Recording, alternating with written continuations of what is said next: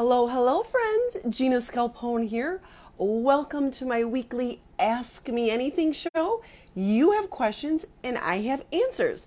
I put a fun filter on before I went live, and it has a little bit of sparkle on all the things that are sparkly on me, including my headset. So, hopefully, won't distract you. I thought I'd just play around a little bit. I thought it'd be so much fun. Today, I'm going to be coaching a stylist. She wants to know about pricing her services and marketing herself online. So, when you are here, my friend, wait, wait, wait, pull up my notes, pull up my notes. Where's my? Okay. So when you are here, my friend Cherie, let me know and I'm to pull you on camera. You can just request to to come on camera and I'll pull you on. And her question is, or her statement is, I need help with pricing and marketing on social. If you're here live and you can relate to this, can you put heck yes in the comments? She said, for example, how to know what to charge for a color service as well for braids and natural style, and how to market yourself to advance as a stylist. So, Cherie, when you are here, let me know. I'm to bring you live. I'm to bring you on camera. We're to talk about marketing yourself online. We are to talk about pricing uh, your services, what's fair, what what what's too much, what's too little, how in regards to pricing, how often you should show up on social, what platforms you should show up on, what's a good idea, what's a good cadence, what are good topics to talk about. Oh my goodness, all this stuff can seem so overwhelming sometimes, but let me break it down for you. Let me help you out, my friend. I come live every single Monday at 6:30 p.m. Central Standard Time to help you, other small business owners, specifically stylists because that's who's in the group and I'm a hairstylist myself for 26 years. I want to help you grow your business and have less overwhelm and have more of an effective and efficient strategy on things you need to get done in your business and specifically how you're showing up online. So that's what we're going to talk about today. Uh, Cherie, let me know when you're here live. So let's just start talking about a few of these strategies uh, before she gets on here live, Cherie. So she says, I need help with pricing. Let's just talk about pricing. One general rule of thumb, and I have uh, programs where I coach other stylists. So this is something I've set up, said often, or taught often, or helped encourage them to think about this strategy is I would not go around comparing your prices to the salon owner down the street or the booth renter down the hallway. And this is the reason. I'm assuming you're an A plus plus stylist. I'm assuming that you're overly professional with your clients, you're very communicative, you're a really good artist, you know what you're doing. So if you're an A plus plus stylist on professionalism and knowledge and communication, and you're comparing your prices to someone else who's maybe like a C plus stylist, she's not as talented or professional or not as knowledgeable as you, then why would you compare your amazingness to someone who's just not that good? So I've had that in my own experience. My prices are, I say I'm expensive but worth it.com. They're higher, but I wouldn't compare myself to another stylist who's charging a lot less money. Maybe she doesn't show up looking professional. Maybe she doesn't have an online presence. Maybe she's just not the professional, knowledgeable stylist that I might be. I don't really care what she charges, but I definitely don't want you going around comparing your services to someone else. So I feel like you just have to get that off the table first. That's just a general rule of thumb pricing. So I like to look at pricing as what do you want to make per hour? Then how long does that take you to do that service, let's say. So let's say you want to make $100 an hour. So if you know you're going to be doing a color and cut on a client, it's going to take you three hours, you want to charge accordingly. So you're making $300. So let's say your haircuts are 100 and your color services is 200.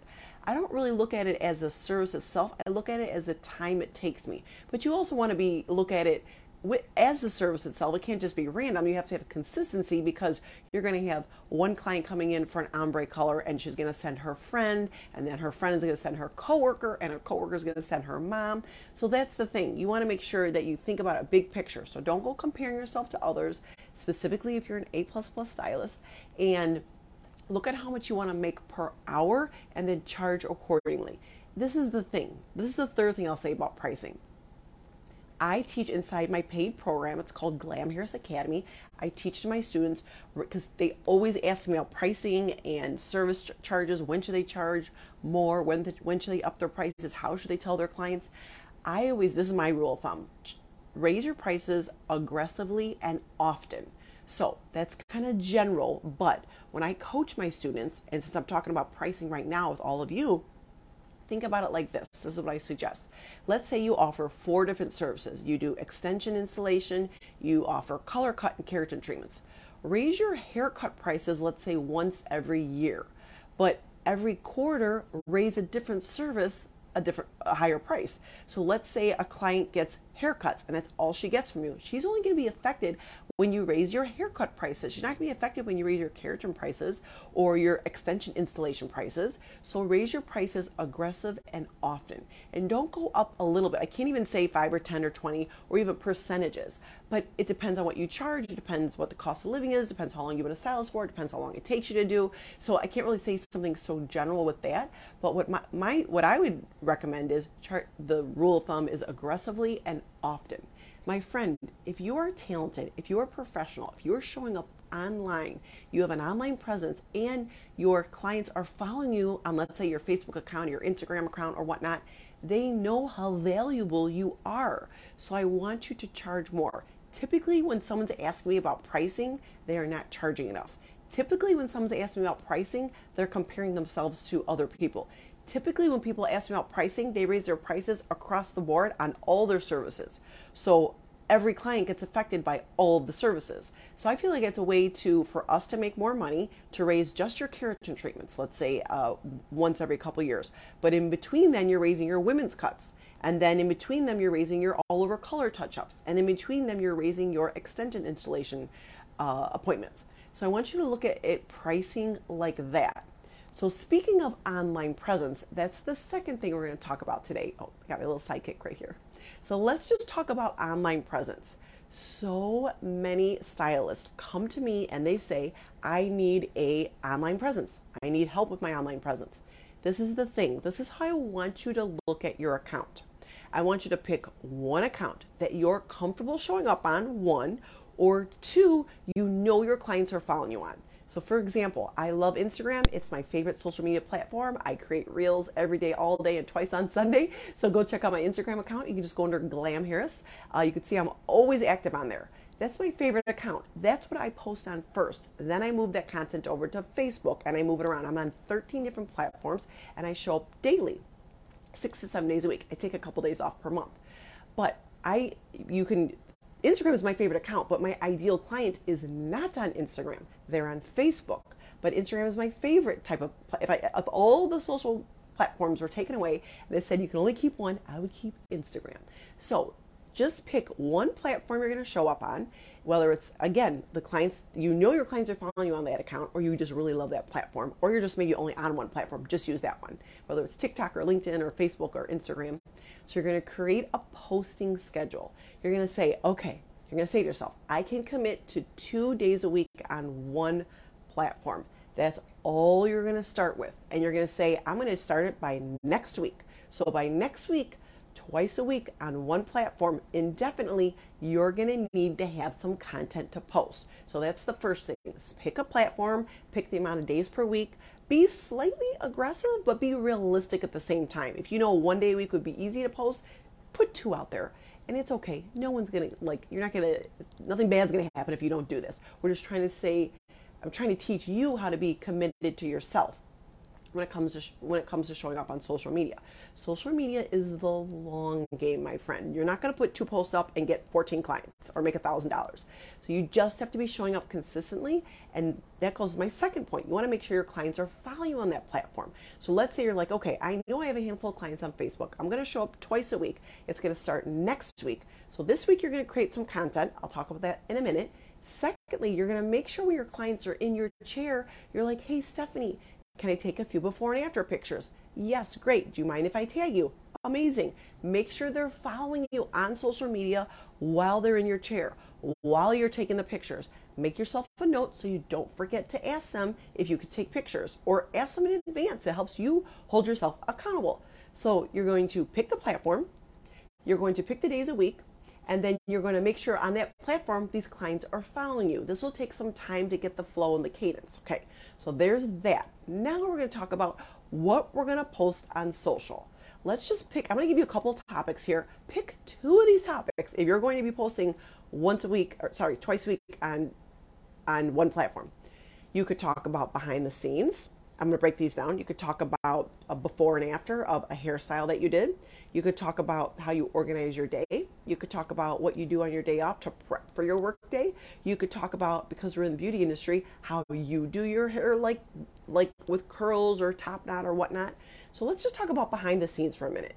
What do you do in between appointments? One client leaves, your next you're waiting for your next client to come in. What do you do? Could you take a picture of your station? Could you talk about how you try to sneak in lunch in there? Could you talk about how you're posting something on social? Could you talk about how you're looking at the text messages, you're following up with all the clients in between that are reaching out? Like, what are you doing in between appointments? That's something that's like behind the scenes. Another thing is, I created a TikTok tutorial on this. So if you want the TikTok tutorial, let me know in the comments below on a beauty supply store run. I went in the beauty supply store, I did a quick little video, put all the products, all the st- color things I purchased, laid them out, did a video, and I just shared like what are the things that I get, products I'm selling, developer, color, different things that help me run my business. That's a behind the scenes. People love that stuff, especially our clients who aren't in the beauty world. It might seem kind of boring or simple to us because we're in the industry, we are the professionals, but believe me, they'll find it interesting. They'll look at you as more of the authority as the stylist that you are. We know you're amazing. They're coming to you. So now let's get them coming back for more. One, because you're showing up on social.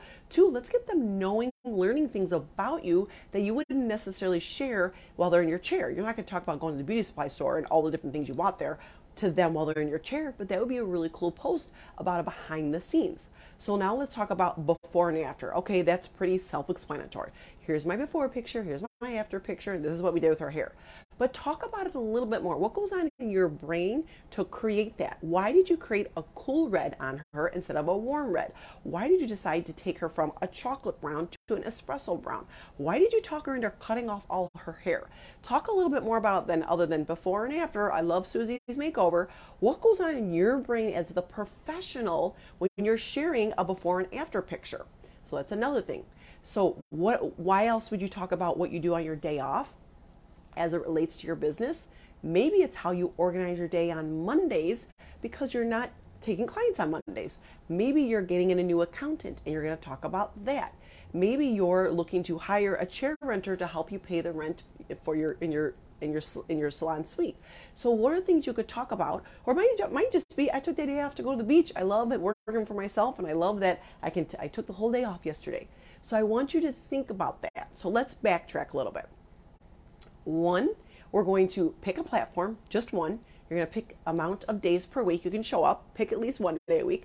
You're going to start jotting some down some ideas of things you could create content about and or creating videos and pictures about it. Then let's say next week you're actually going to start the posting and you're going to showcase things that go on in your brain uh, behind the scenes when you're creating a look so let people know. Pull back the curtain of what goes on in your brain. Why would, I? Why am I suggesting to do all this? What, this sounds like a lot of work. Probably this might sound overwhelming. This is the thing, my friend. It's for a couple reasons. You want to make sure you're staying top of mind when your when your client is not in your chair. I can tell you, just last week this happened. I created a post about a styling product.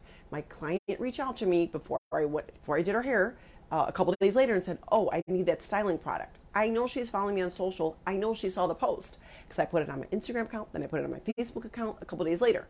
So this reminds them of the other services and products that you offer and sell that they're either not getting or they need, or it reminds them to make an appointment, refer their friend, you know, comment in the comments. So you stay top of mind to them. And then it's so much easier to upsell that product or service when they're actually in your chair because you've been talking about it on Facebook twice a month for the last couple months. That kind of thing. So, and also when you have downtime, my friends, do not waste time at the salon chatting up with your friends or poking around. Be efficient with your time. I also was teaching this inside my monthly membership. I invite my students to come in my monthly membership and I do group coaching. This is after they go through my academy if they want continued learning. And I was coaching one of my students. She couldn't find time to create a post. And she's like, actually, in between clients, I play this game on my phone. I'm like, why don't, while you have your work hat on, she's a mama, she's gonna have her fourth baby.